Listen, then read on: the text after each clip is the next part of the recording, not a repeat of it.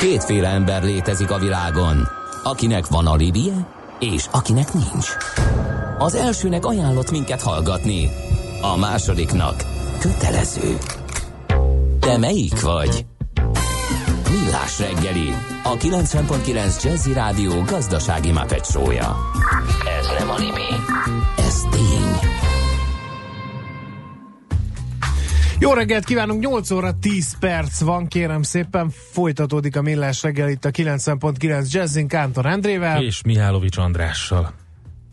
Andrásnak március 15-ére, ahol kakastárulnak a Baromfi boltban, az a kok árda? Ó, oh, oh, oh, oh, nagyon jó. Nem jött be.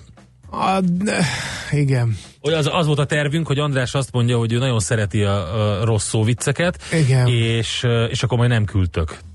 De, De egy, ez az egy volt? Nem, jött még ilyen is, hogy tegnapi MNB tüntetésen többek megrökönyödésére több ezren, több ezer hölgy is megjelent, mert hogy kiderült, hogy ki lakkoltatási moratóriumot. Jaj, nagyon jó. Én, én örülök ezeknek, András én nem. kevésbé. Viszont dolgunk van, hiszen hétfő van, és ilyenkor mindig utazni szoktunk. Daxere, Virgilendir meg, Steyer, Beskatta, Gravár, Belastingen. What? Kell tolmács. Éppen külföldre készülsz vállalkozásoddal? Szeretnéd tudni hol, hogyan és mennyit kell adózni? Adóvilág. Ismerd meg a világországainak adózási sajátosságait a Millás reggeli világjáró adórovatával. Mert semmi sem biztos, csak az adó. Valahol még az sem. A vonalban itt van velünk Gerendi Zoltán, a BDO Magyarország ügyvezetője, adótanácsadó partnere. Jó reggelt kívánunk, szervusz! Jó reggelt, sziasztok! Na, nézzük akkor meg Horvátországot, hogy eh, mit lehet tudni. Azon kívül természetesen, hogy most már nincs olyan magyar szerintem, aki nyáron ne oda mozdulna, legalábbis a legfrissebb adatok, ugye a tavalyi adatok kijöttek. Hát mennyi? Három és fél, vagy valami több mint három millió magyar volt Horvátországban. Teljes invázió volt. Hát ez, ez így van egyébként, hát Horvátországnak ez a jelles, tehát jellegzetessége, ennek összességében 12-13 millió turistájuk van, úgyhogy mi elég szép résztarányt képviselünk abból, de ez ugye nagyon összefügg, hát mi a földrajzi elhelyezkedésével sokat tudunk Horvátországról, de egyébként gazdaságilag viszonylag keveset. Földrajzilag annyiból érdekes, egy 56 ezer négyzetkilométeres ország, gyakorlatilag baromi hosszú tengerparti szakasza, ugye oda kötődik a, a turizmus, hanem 1800 kilométer, hogyha nem légvonalba mérjük a tengerparti szakasz, és kb. 1000 kilométer, ha, ha légvonalba mérjük. E, nagyon változatos egyébként, ugye az ország két, részletbe, két része bontható, van a tengerparti szakasz, és van a belső vidék közte a hegyek, amik egyébként elég magasak, 1800 méter magasak is, e, lehetnek 1530 a legmagasabb hegycsúcsok, viszont a sok hegy ellenére baromira nincs e, ásványi kincsük, tehát viszonylag kevés ásványi kincsük van.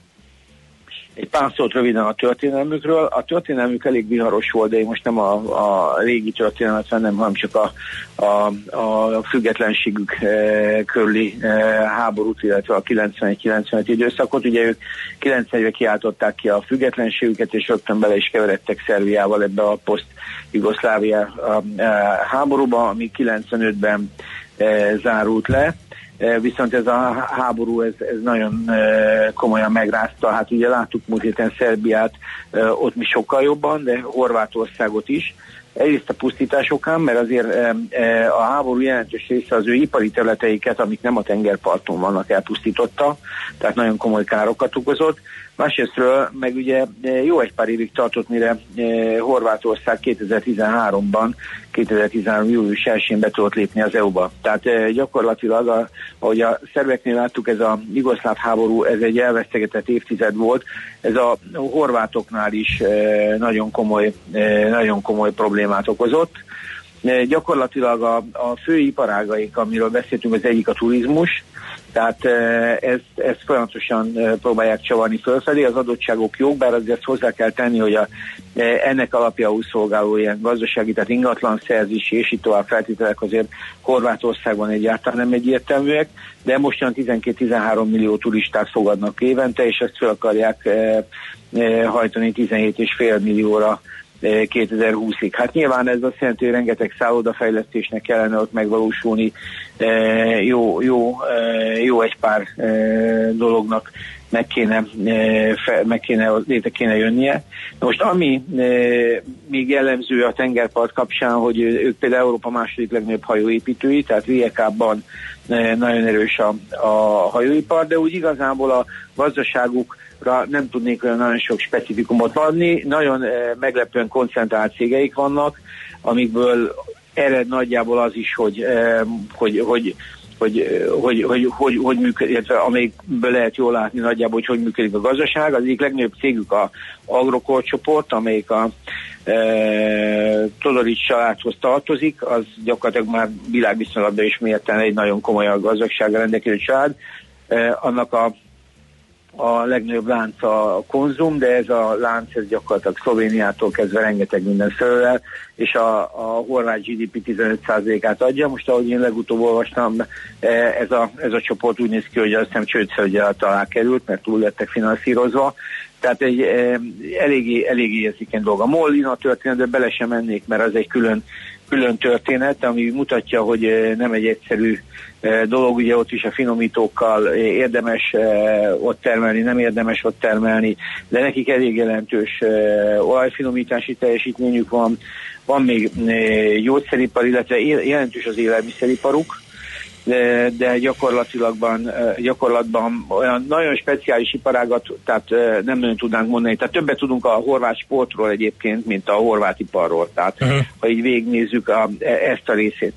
Na most az adórendszerük is egyébként ez egy viszonylag magas államadósággal küzdő ország, tehát ha nézzük gazdaságilag a felendülés most kezd náluk indulni, egyre több EU pénz is áramlik be az országba, tehát azért ez a 2013-as dátum sokat eh, jelentett. Egyébként mindenkünk is a legtöbb munkánk, ami Horvátországa van az egyeztetéseken túl, az általában turisztikához kapcsolódik. De nagyon kevés olyan e, sikeres magyar projektről tudok beszámolni, vagy mondani, amíg tulajdonképpen Horvátországban olyan nagyon-nagyon jól működött, eltekintve most magánembereknek a e, különböző ingatlan tranzakciói. Na most az adórendszerük, ami e, minden mögött áll, vagy amelyik ezek a bevételeket generálja, azok azért egy elég feszített adórendszer, próbálnak ők is elmozdulni, az áfájuk az a 25%-on mozog, ez nem meglepő, hogy nekik 84% körüli az államadosságuk, tehát a GDP-hez viszonyítva. Egyébként az egyfőre jutó GDP-ük az nagyjából ugyanannyi, mint a miénk, csak ők össztermékük 4 millió vannak, tehát 4,1 milliós nemzet, tehát kb. az ország kibocsátása fele, de például az autóiparuk az komplet hiányzik, ami nálunk megvan.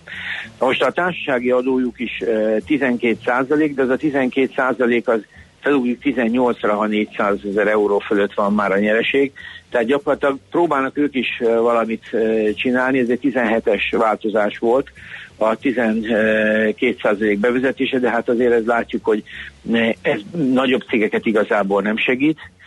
Van egy sor helyi adójuk, tehát gyakorlatilag itt vannak a lakás ingatlanadók, akkor különböző hajóadóktól kezdve minden itt. Tehát Horvátországban ez mindig egy külön sajátosság, hogy érdemes ott megnézni, hogy abban az adott térségben mi van és az SZIA-juk meg összességében e, hát 24 és 36 százalék között mozog, tehát azt lehet mondani, hogy a horvát adórendszer az messze nem áll arányba a szépségét tekintve mondjuk a földrajzi adottságaikkal. Mhm, tehát, a, a, tehát e, próbálnak ők is, én azt gondolom, hogy Horvátország perspektívikusan e, egy érdekes ország, adójogilag nem tartanám annak, de úgy, ahogy te is mondtad, a turizmus, meg más gazdasági területen egyre erősebben integrálódik Európába, és ezt szerintem valószínűleg fog egy kicsit adójogilag is talán lecsapódni. Uh-huh, stimmel. Oké, okay, hát figyelünk akkor erre Horvátországgal kapcsolatban. Köszönjük szépen! Nagyon szívesen. És akkor megyünk tovább, és megnézzük, hogy geopolitikailag mi a helyzet az országgal. Hát ott is elég sok turbulencia van. Hát abszolút, szerintem ez az egyik meghatározó rész, a Horvátország körül a, a Molina történet, a Sanader történet, Igen. a Hypo Alpenadria történet, tehát a Horvátországnak olyan gazdaságtörténete van, meg politika története, ami szerintem kifejezetten problémás, és ez egyébként a külföldi befektetőket is, tehát eleve egy elég bürokrata rendszer, tehát az ingatlan szerzésük is nagyon bonyolult, ez, ez, ezért a befektetőket nagyjából távol De mennyire vállalkozásbarátok ők, mennyire rigorózus az adóhatóság, arról lehet -e tudni bármit? Hát én, én, sok, szóval én sok jót nem hallottam. Tehát, uh-huh. az, a, tehát én, én azt hallottam, de ezek, ezek azért, hogy nem itt azért az EU belépés mindig egy mérföldkő. Tehát Igen, fog gondolom, ezen finomítani valamelyest gondolom. Abszolút, abszolút. Tehát én is azt gondolom, hogy, hogy az EU azért nyilván egy csomó mindent fel kell, hogy oldjon, például az ingatlan szerzésnél is szerezhetik, de ott is például olyan adminisztrációs lépések vannak, amit én olvastam, tehát most nincs gyakorlati tapasztalatom így közvetlenül, így az elmúlt egy-két évre vonatkozóan, hogy az kifejezetten problémás. Tehát lassú, több lépcsős, és így tovább. A nagy beruházásoknál a finanszírozások, azok kifejezetten problémások. Tehát a Hippo Alpen Adria az akkor hasalt el Horvátországban, hogy e, szerintem az a bank erre rá is ment. Tehát e, ma nem is tudom, hogy a, a Bayerische Landesbank mentette meg, vagy vette át, de, de ott nagyon komoly problémák voltak. Szóval szerintem Horvátország ez a fő gond, és a MOL-nak is, amennyire én olvastam, a legnagyobb problémája ez, hogy ugyan kimondták, hogy a, a, a 40, tehát a, a 49%-hoz, illetve a, a, azt hiszem, hogy többségünk is van, gyakorlatilag legálisan jutottunk hozzá, tehát nem korrupcióval, eh, ahogy én olvastam, a, a MOL is hajlandó lenne eladni az inát, az EU mondja, hogy csak ne az oroszoknak, de gyakorlatilag ott is ugye teljes mértékben ez, a, ez az állami beavatkozás, ez, ez kifejezetten erős. Tehát nem, nem, nem egy egyszerű dologot bekerülni, és a, az adóhatóság is ilyen szempontból nem egyszerű. De nekem mondom, így személyes tapasztalatom a horvátokkal kifejezetten jó, tehát a kollégáinkkal nagyon jó az együttműködés, de, de összességében ilyen nagy projekteket, mint amit mondjuk adott esetben Romániában lát az ember, vagy adott esetben még esetleg Szerbiában is kezdünk látni, az Horvátországa valahogy úgy nem, nem annyira jellemző még. Stimmel. Oké, okay, köszönjük szépen, jó munkát neked, és szép Köszönjük napot. Nektek is, sziasztok! Szervusz! Gerendi Zoltánnal beszélgettünk, a BDO Magyarország ügyvezetőjével, adótanácsadó partnerével.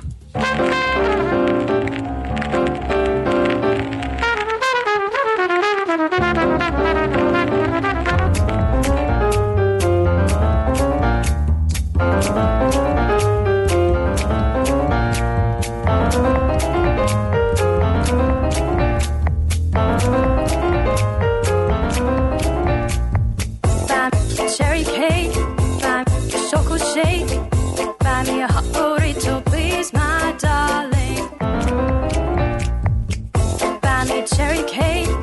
Buy me a chocolate shake. Buy me a hot burrito, please, my darling.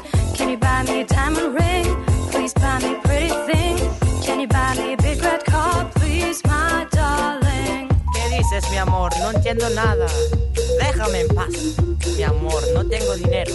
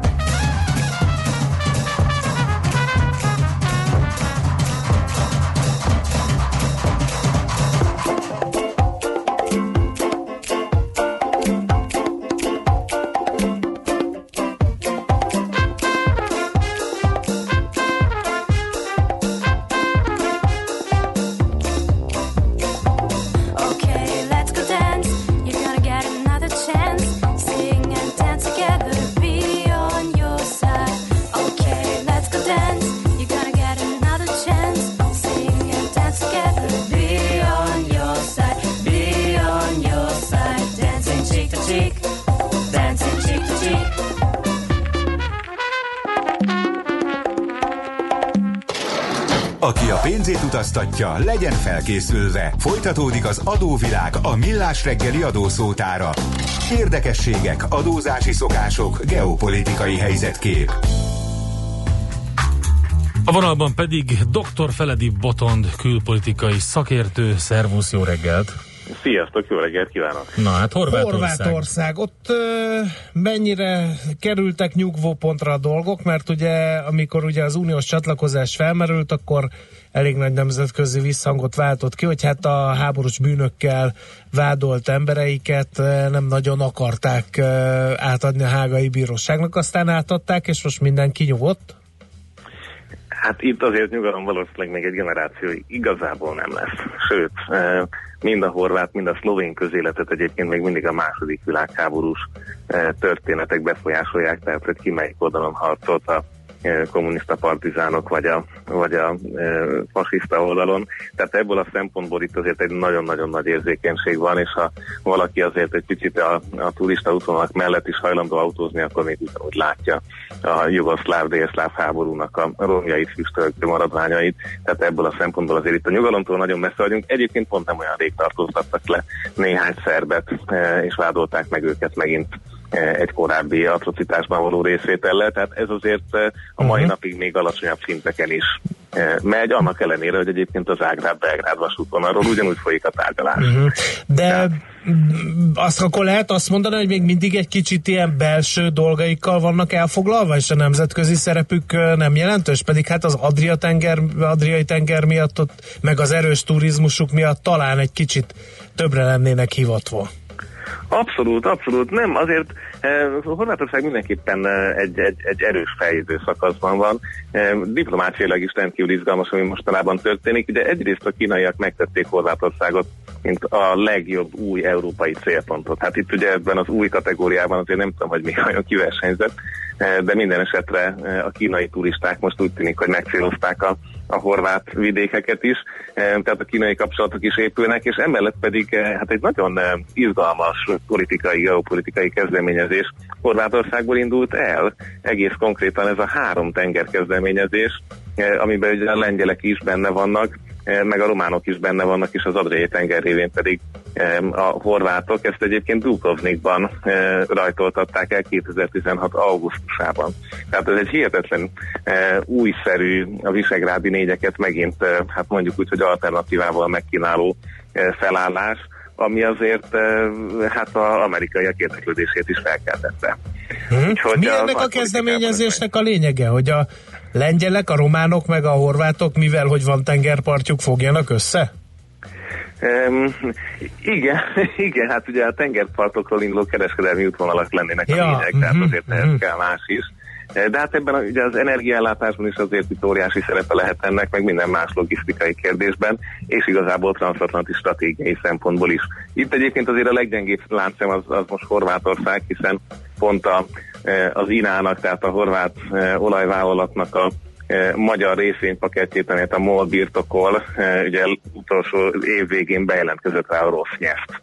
Uh-huh. És azóta elég csúnya pengeváltások vannak már az amerikai nagykövet és a horvát kormány között Zágrában aki hát elég egyértelmű a diplomácia nyelvén nagyon durván tulajdonképpen jelezte, hogy abszolút nem örülne Washington, hogy ezt az oroszok kaphatnák meg. Úgyhogy, úgyhogy ez az egyik csata, ami a belpolitikában megy, és hát ehhez kapcsolódik a külügysziketére tervezett LNG terminál, ami, ami hát megint egy volt horvát pénzügyminiszter szitta ezt teljesen teleszájjal, hogy nincs értelme ezt megépíteni, és ez csak amerikai érdek amerikai munkásoknak. Nyilván ez így ebben a formában eh, azért erős túlzás, tehát biztonsági szempontból. Hát igen, az, hogy... az, az nekünk se lenne feltétlenül rossz, mert ugye az amerikai gáz alternatívát jelentene az orosz eh, gáznak. Gondolom, hogy a horvátoknál is ezért megy ez a húz meg, erez meg történet. Igen, hát az LNG soha nem lesz olyan olcsó, mint a vezetékes gáz, de ahhoz, hogy az oroszok egyre lejjebb kínáljanak, ahhoz viszont oda kell tenni ezt a terminált. Tehát az a baj, hogy ez egy ilyen e, igazi stratégiai befektetés, amit viszont nehéz üzletileg önmagában eladni és érvényesíteni. Erre a lengyelek nyilván az orosz fenyegetés miatt sokkal inkább hajlandók, illetve a balti államoknál ezt már meg is csinálták. Tehát előbb-utóbb alig, hanem ez is el fog készülni, csak most még egy picit kéretik magukat. Uh-huh. A, ami nagyon érdekes, és egyébként nincs nagyon a, a magyar sajtóban, az az, hogy mi blokkoljuk Szlovéniával együtt Horvátország OECD csatlakozását.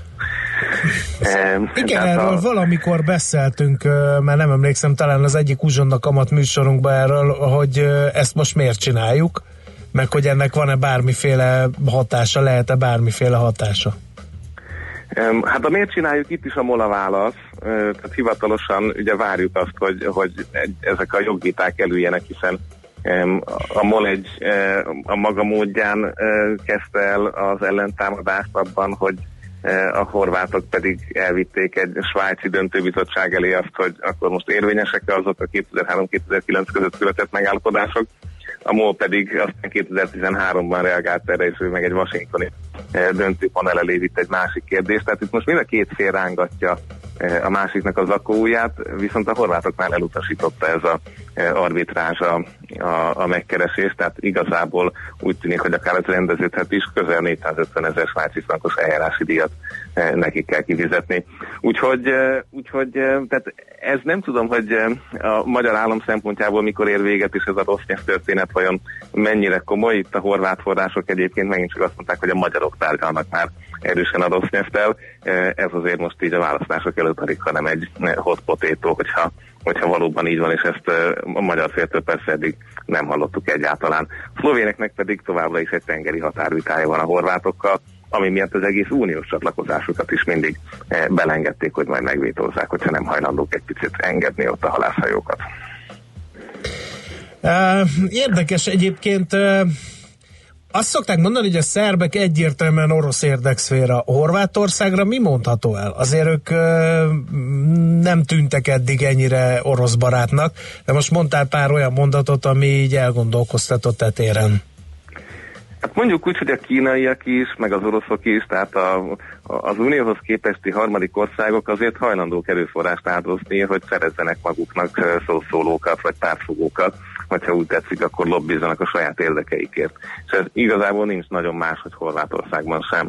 Tehát itt is megvannak azok a politikusok, akik rendszeresen artikulálják a, a, a moszkvai vagy pekingi barátság érdekeit, és hát, hogy emögött nekik meggyőződésük van, vagy más egyéb dolgok is dagasztják őket ebben, azt mindig csak általában 5-10 évvel később tudjuk meg. Ebben egyébként Horvátország most 2016 óta nem csúszott lejjebb a korrupciós listán, tehát őrzi a 49. helyét, itt ugye Magyarország volt az, aki most a 66-ra lekéreckedett. Tehát ilyen szempontból most azt mondhatjuk, hogy ők még egy fokkal tisztábbak is ezen a listán. Uh-huh. Úgyhogy tehát biztos, hogy megvannak azok, akik, akik más érdeket képviselnek, meg itt azért a szerbekkel nyilván megvan egy egy, egy, egy szoros és uh, diplomáciai szint alatti szoros kapcsolattartás is, tehát uh, vannak, amiben tudnak közösen lépni, és pont ez az OECD történet is mutatja, hogy azért a horvát uh, identitásban még ez az európai ság azért be kell, hogy mélyebben szűrődjön, hogy ők ennek a szervezetnek hogyan, miként tagjai, és hogyan tudnak érvényesülni. Úgyhogy, úgyhogy, úgyhogy ez egy izgalmas játszma, és hát mindeközben politikailag is azért a két nagy párt, tehát az utódpárt és a keresztény demokraták, uh-huh. azok pedig továbbra is ott gyűrik egymást, úgy, hogy uh-huh. Horvátország azon nagyon kevés országok közé bekerült, ahol már az államfő és a kormányfő is volt egyébként nő. Ugye most éppen egy női elnökük Igen, van. még egy kérdés, mi nagyon-nagyon jóba voltunk a horvátokkal egy időben, most milyenek a két oldalú kapcsolatok? Hát most De éppen egy védelmi nagy találkozón vagyunk túl, tehát a, a, az az igazság, hogy a kapcsolatok azok egy picit hasonlítanak így kommunikációs szinten a lengyel-magyar kapcsolatokra, tehát hogy valóban a 90-es évek idején volt egy pillanat, amikor, amikor ezek nagyon jók voltak, illetve Magyarország szavazta meg először az uniós csatlakozásnak a ratifikációját a tagállamok között, tehát ezzel is siettünk, de azért annyira nem jók, mint ahogy egy időben ezt szerettük volna feltüntetni. Ugye itt emlékezetes, hogy Navracics Tibor is sokszor a, a horvát származásával és kapcsolataival ezen javított, illetve annak idején Schmidt Pál is dolgozott ezen. Ők most ugye mind a ketten egy kicsit kietkerültek, tehát így azért a horvát-magyar kapcsolatok a csatlakozás után annyira már nem kerültek a, a magyar külpolitika homlokterébe, és aztán ezen csak súlyosított a migrációs válság, ugye 2015-ben igazából a másik oldalon álltak, és a horvátok ezt a kerítés történetet akkor hát az osztrákokhoz hasonlóan nem annyira támogatták, illetve úgy érezték, hogy végül is a szerb a horváton rajtuk keresztül fog ezentúl keresztül menni a tömeg, ami aztán be is igazolódott. Tehát itt azért nagyon éles pengeváltások voltak, úgyhogy ez a történelmi kapcsolat, ez, ez egy magyar olvasat volt, és hát a horvátoknak azért más emlékeik is vannak a, a történelmi magyar-horvát együttműködésről. Uh-huh. Jó, nagyon szépen köszönjük Boton, mindent érteni vélünk Horvátországgal kapcsolatban. Ezzel hát lehet, is érdemes figyelni a Igen. Ma sem maradtunk semmivel adósak. A Millás reggeli világjáró adórovat hangzott el. Jövő héten ismét adóvilág, mert semmi sem biztos, csak az adó. Valahol még az sem. A hírek után már is folytatódik a Millás reggeli. Itt a 90.9 jazz Következő műsorunkban termék megjelenítést hallhatnak. Elfogyott a szívem mellől a sok kérdés és a levegő megfagyott. Könnyű dolgom lesz, mert úgy vagyok, ahogy te vagy az tényleg. Mára minden egyszerű, ahogy a hangodat hallom, mint egy igazi metronom. Úgy vár szívem, és csak téged okol. Ma csoda történt, tudja jól érezd engemmel, így lesz rendben, mond, mit kell tennem. Akarom, de valahogy mégse egyszerű, pont úgy félek, ahogy vártalak téged, igazán sose volt ilyen gömbölyű, összefécelt álmaimmal, tétlen állok, s már egy cseppet elhiszem, letűnt vágyaknál sokkal mikor az ember jól figyel. Hát gyere és érezd engem, mert így lesz rendben, mond, mit kell tennem. Akarom, de valahogy mégse egyszerű. Pont úgy félek, ahogy vártalak téged, ez porcelán játék. Igazán sose volt ilyen gömbölyű. Tűsakú,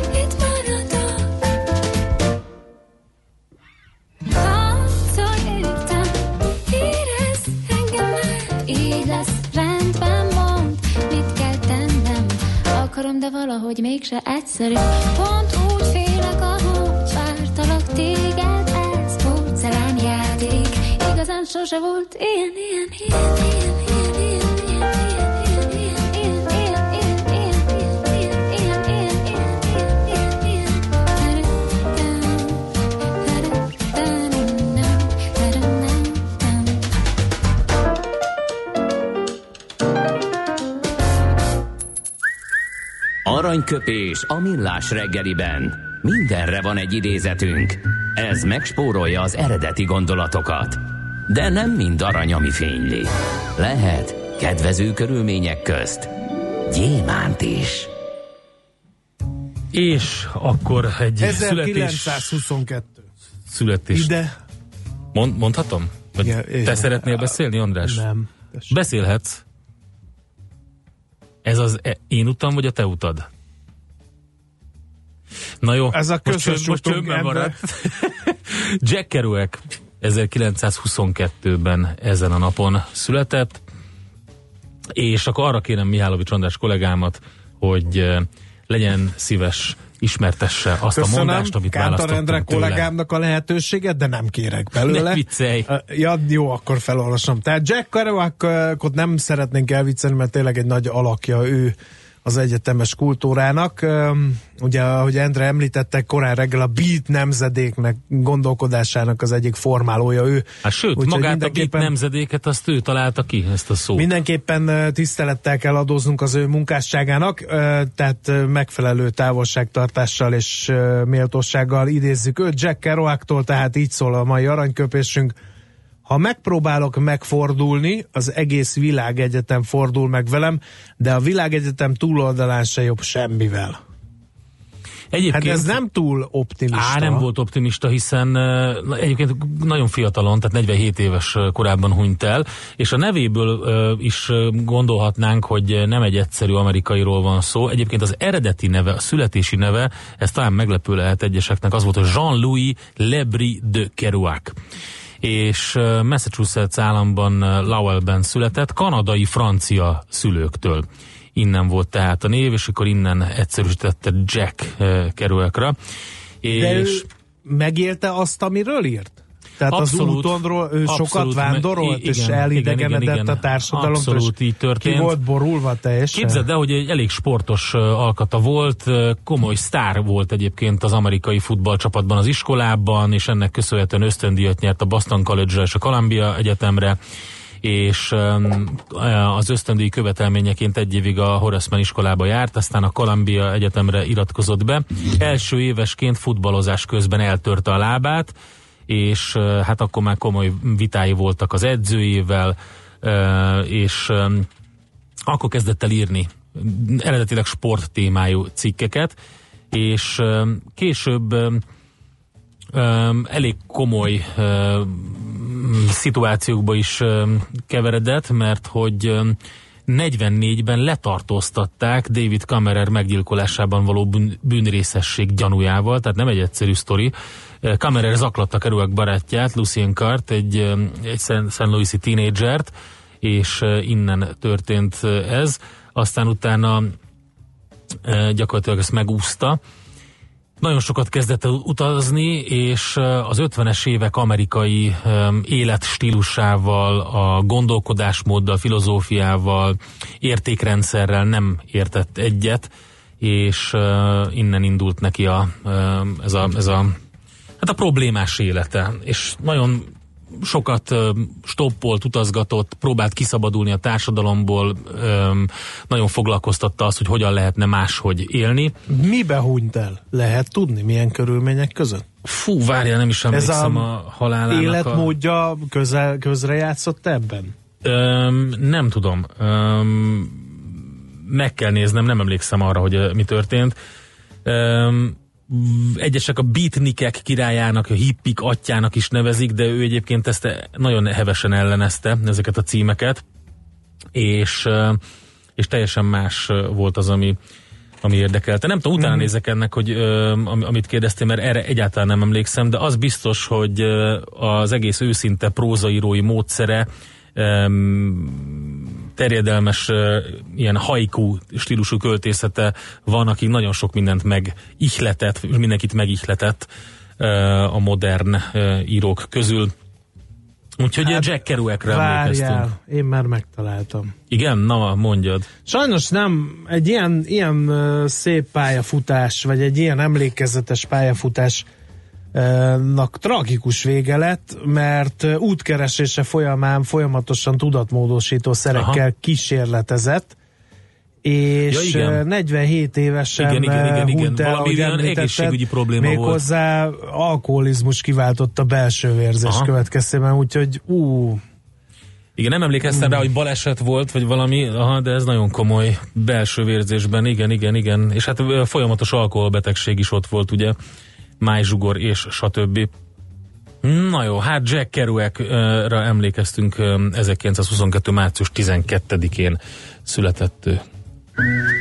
Aranyköpés hangzott el a millás reggeliben. Ne feledd, tanulni ezüst, megjegyezni arany.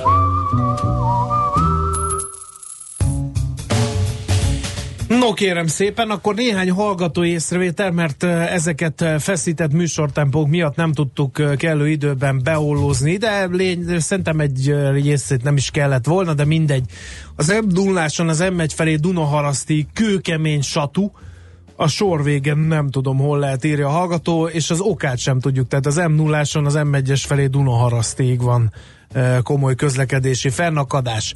Aztán épp most történt egy koccanás, ez az 8 óra 16 perckor a Pesti rakparton az Erzsébet Erzsébet híd előtt dél felé. Tehát koccanás történt korábban a Pesti rakparton az Erzsébet híd előtt dél felé, hát ha már ez azért kicsit mérséklődött ennek a hatásai. Aztán a házi trollunk szeretne valamit a figyelmünkbe ajánlani, hogy a Leitner elég jó előadásokat tartottak nemrég, lehetne újfent meghívni őket a műsorba. Hát dolgozunk ezen természetesen, hamarabb is, mint gondolnád, kedves hallgatók. Aztán többen kérdezik a honlapunkkal mi újság, ott hát egészen elképesztő technikai malőrökkel szembesülünk. Egyébként is technikai szempontból nem túl könnyű a mai reggelünk, de hát ez nem tartozik rá, rátok nekünk igazából csak szolgáltatni kell, de nem elérhető a a problémánk valóban. volt, Igen. de dolgozunk a megoldáson folyamatosan a technikai háttérstábbal, úgyhogy egy kis türelmeteket kérjük ebben. Igen. Aztán a Bayerische Landesbank bukta el a hipót, nem ők mentették meg, írja az egyik hallgató. Most még ez hiányzott, hogy az SMS falunk is hosszasan gondolkodik. Amiben az üzeneteket tartjuk, az a sziasztok? Írja egy hallgató Iúj, a szóvicces felsőre. Köszönöm! Lassan esett le, de elég kemény hétfői üzenet Igen. volt. Köszönöm. Ez is egy érdekes, miért nem mer felülni a könnyűvérű lány a hullámvasútra, mert parázna. Nagyon jó.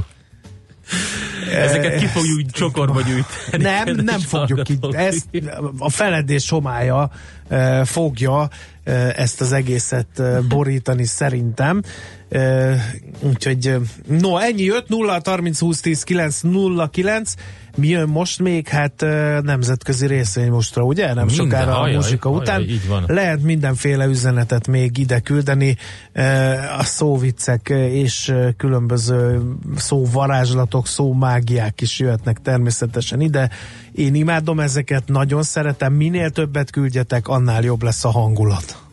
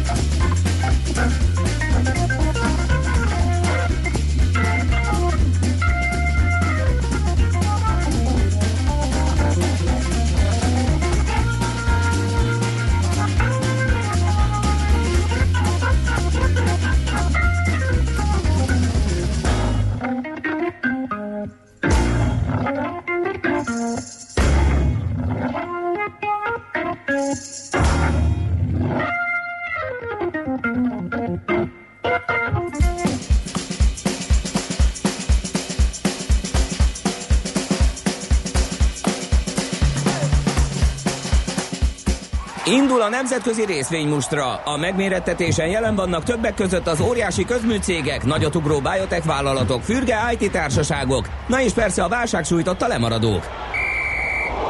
Az esélyekről szakértőinket kérdezzük. Kapcsoljuk a stúdiót. És Barát Tibor van itt velünk a vonalban, az Erste befektetési ZRT vezető üzletkötője. Szervusz Tibor, jó reggelt!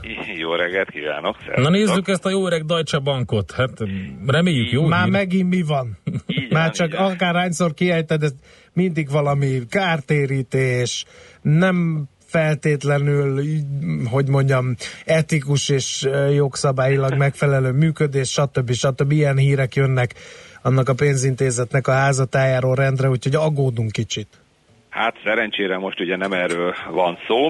Most ugye a, a fehér füst kezd felszállni a kibocsátásával kapcsolatban, ugye az a Deutsche Asset Management kibocsátásával kapcsolatban, tehát itt közöltek vasárnap híreket vele kapcsolatban, mégpedig, hogy a, a zár range az 30 és 36 euró között lesz ugye részvényenként, és ugye 25%-ot kívánnak eladni.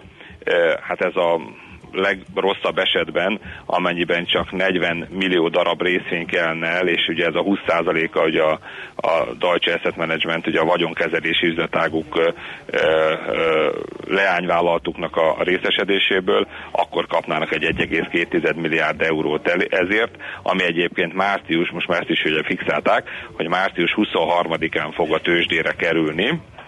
Ö, További ö, információ az, hogy úgy néz ki, hogy a legnagyobb tulajdonos ebben az új leányvállalatban ez a Nippon Life Insurance japán biztosító lesz, aki kötelezettséget vállalt arra, hogy a tőzsdei bevezetési, illetve hát a tőzsdére kerülvén, ugye korábban a kibocsátási áron ők 5%-ot mindenképp megvásárolnak a részvényből, tehát úgy néz ki, hogy ezért tényleg van ugye komoly hát, érdeklődés erre. Ugye korábban erről beszéltünk is, hogy 10 befektetési bankon keresztül zajlik jelenleg is a, a roadshow.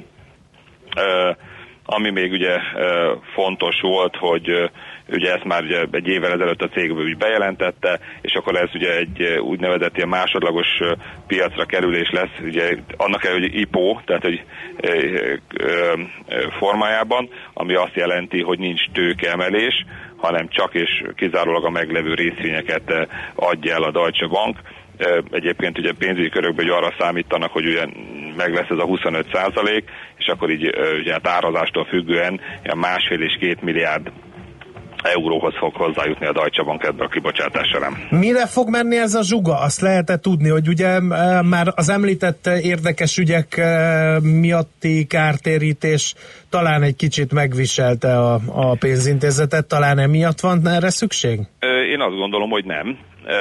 Tehát a, a, a pénznek konkrét determinált helye nincs. Mondjuk nyilván egy banknál a, a, a ezek a különböző tőke megfelelési mutatók javítása ugye soha nem egy eh, hátrány, viszont a fő cél az nem ez volt, hanem az, hogy eh, a leglukratívabb eh, üzletágukat megmérettessék a piacon, ezáltal ez ugye felértékelő, hát reményeik szerint ugye, meg hát én is azt gondolom egyébként ugye felértékelődik, ami azt jelenti, hogy akkor a náluk maradó 75 uh-huh. is ugye ezáltal értékesebb lesz, és maga ezáltal a Deutsche Bank részvény is ugye emelkedni tud.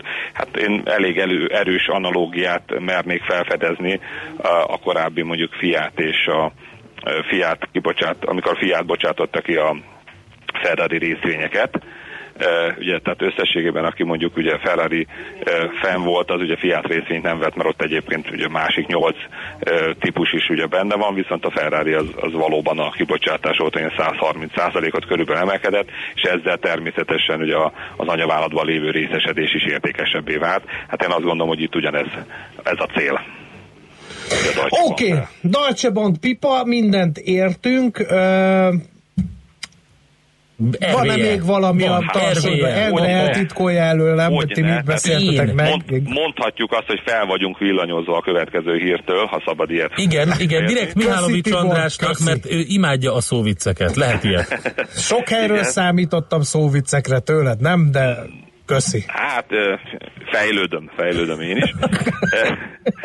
Hogy itt a, a, az RVE házatájáról volt hír, illetve hát az EON-nal közösen, ugye, amiben az ö, ö, jelentette be az EON, hogy megkívánja venni a illetve hát átvenni egész pontosan az RVE-nek a ö, zöld energia előállító cégét, az Inogit, mind a két oldalról, er, mind a két részről, ugye a két cég részéről erre megszületett a politikai döntés, amit vasárnap hoztak nyilvánosságra.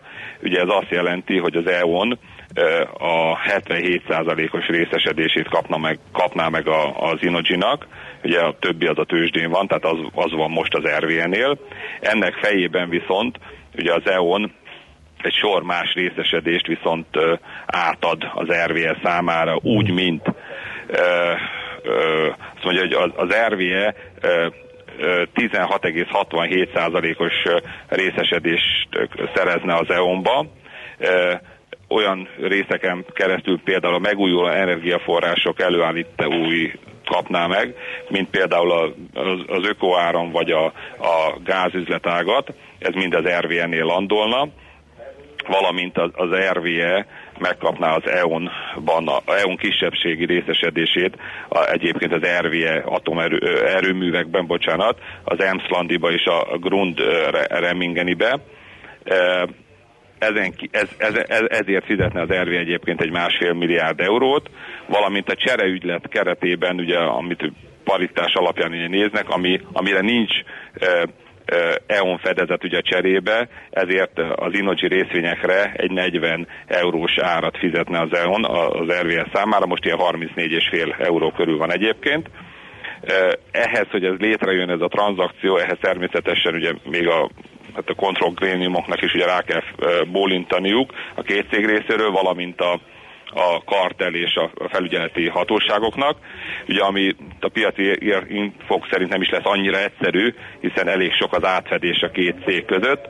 Minden esetre politikai oldalról már megvan a támogatottság, ugye a CDU részéről a gazdasági és energiapolitikai szóvivőjük ö, ö, nyilatkozott, Joachim Pfeiffer, aki azt mondta, hogy részükről ez rendben van ez a történet, ugye ez egy lehetőséget biztosítani, lehetőséget biztosítana arra, hogy egy ütőképes játékos kerül a német, illetve az európai energia piacra.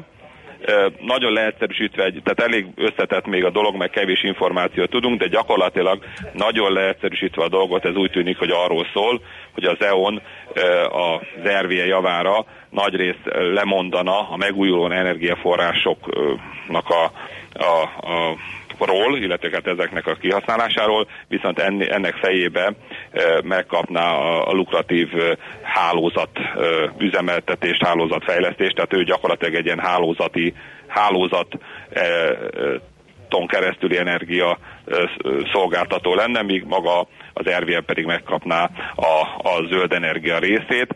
Hát az értékelések, a, ugye, tehát konkrét ér, számok nélkül azért ezt még ugye nehéz egy kicsit értelmezni, minden esetre óriási mozgásokat okozott a piac, vagy ok, tűnik, hogy okoz a piacon. Hát az RVE eh, jelenleg 12,5%-os pluszban van, míg az EON is 5,8-ban, tehát ez most azt gondolom, hogy egy igazi kis forró pitta a tőzsdén. Szuper, Tibor, nagyon szépen köszönjük neked, jó munkát, ö, jó kereskedést. Köszönöm, köszönöm szépen, sziasztok! Szervusz. Barát Tiborral beszélgettünk az imént, az Erste befektetési ZRT vezető üzletkötője ő. A nemzetközi részvénymustra mai fordulója ezzel befejeződött. Nem sokára újabb indulókkal ismerkedhetünk meg.